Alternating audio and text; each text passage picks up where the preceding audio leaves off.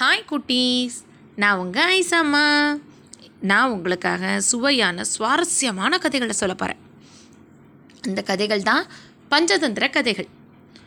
நம்மளோட பாரத நாட்டில் இந்த கதைகள் எல்லாம் ஒருத்தர் சொல்லி இன்னொருத்தர் கேட்ட ரொம்ப ரொம்ப பிரபலமான கதைகள். விஷ்ணு சர்மா அப்படிங்கிறவர் எழுதின கதைகள். சரி இந்த பஞ்சதந்திர கதைகள்னால் என்ன அர்த்தம் தெரியுமா? பஞ்சனா அஞ்சுன்னு அர்த்தம். தந்திரம்னா புத்திசாலித்தனமான வழிகள். அஞ்சு புத் அஞ்சு விதமான புத்திசாலித்தனமான வழிகள் எல்லாம் சொல்லி கொடுக்குற கதைகள் தான் இந்த பஞ்சதந்திர கதைகள். இதில் ஒவ்வொன்றும் ஒவ்வொரு குட்டி கதை இருக்கும். அதில் ஒரு ஒரு குட்டியை நம்ம என்ன செய்யலாம் செய்யக்கூடாதுன்னு ஒரு நீதி இருக்கும்.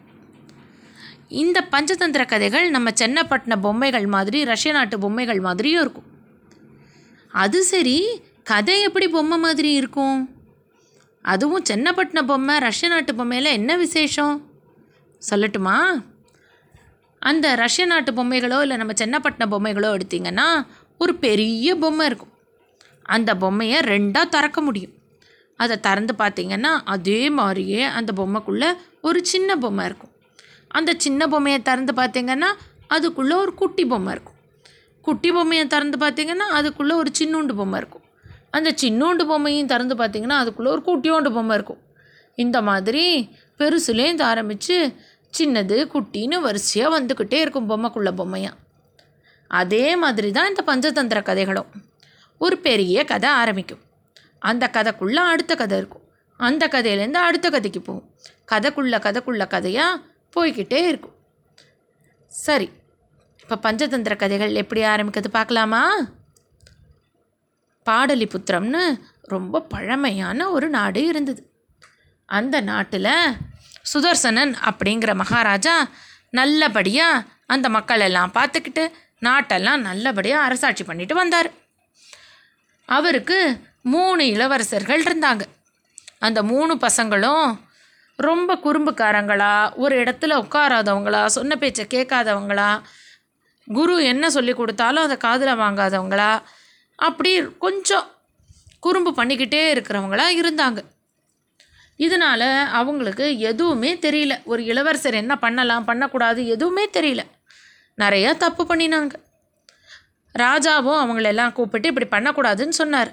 ஆனாலும் அந்த இளவரசர்கள் தான் ஒரு இடத்துல உட்காந்து காதுலேயே வாங்கிக்க மாட்டாங்களே. அதனால் அவங்க பண்ண தப்பை பண்ணிக்கிட்டே இருந்தாங்க. இதெல்லாம் பார்த்த ராஜாவுக்கு ரொம்ப கஷ்டமாக இருந்துச்சு. நாளைக்கு இவங்க வந்து ராஜாவானா? எப்படி மக்களை நல்லா பார்த்துப்பாங்க அப்படின்னு. அவரும் அவங்க மூணு பேரையும் வேறு வேறு குரு கிட்டலாம் அனுப்பி பார்த்தாரு. ஆனால் எந்த ஆசிரியர்கிட்ட போனாலும் இவங்க மூணு பேரும் ஒழுங்காகவே இருக்க மாட்டேன்ட்டாங்க. அந்த ஆசிரியர்களும் என்ன பண்ணிட்டாங்க?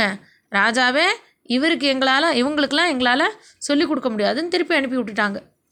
இதனால் சுதர்சன ராஜா தன்னோட மந்திரிகள் எல்லாமும் கூப்பிட்டு வச்சு பண்டிதர்களோடு உட்காந்து பேசிக்கிட்டு ரொம்ப வருத்தப்பட்டு சொல்கிறாரு இந்த பசங்களை நான் என்ன பண்ணுறதுன்னு அப்போது அங்கே சோமன் சர்மாங்கிற பண்டிதர் எழுந்து ராஜா கிட்ட சொல்கிறாரு ராஜாவே கவலைப்படாதீங்க. உங்கள் மூணு பசங்களையும் எங்கிட்ட அனுப்புங்க.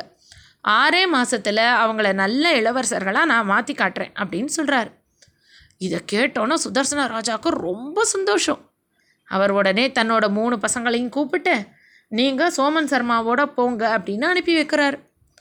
சோமன் சர்மாவும் அந்த மூணு இளவரசர்களையும் தன்னோட வீட்டுக்கு கூட்டிகிட்டு வந்து அவங்களுக்கு தேவையான சாப்பாடு தங்குற இடம் எல்லாம் கொடுத்துட்டு அவங்களுக்கு எதுவுமே சொல்லித்தரல அமைதியாக இருக்கார்.